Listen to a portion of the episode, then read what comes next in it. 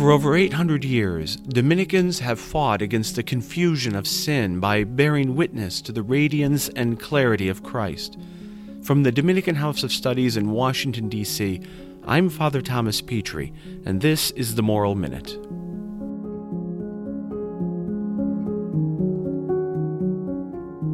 Human beings have the unique ability to reason. In fact, the ability to reason is the highest capacity of the person.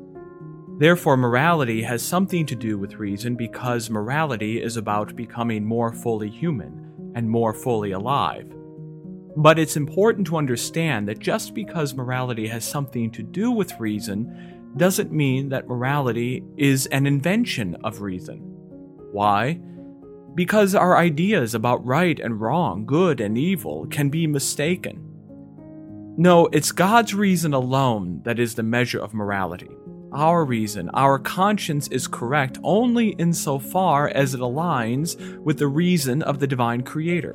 Only when our reason is aligned to God's can it be trusted to lead us rightly in our decisions.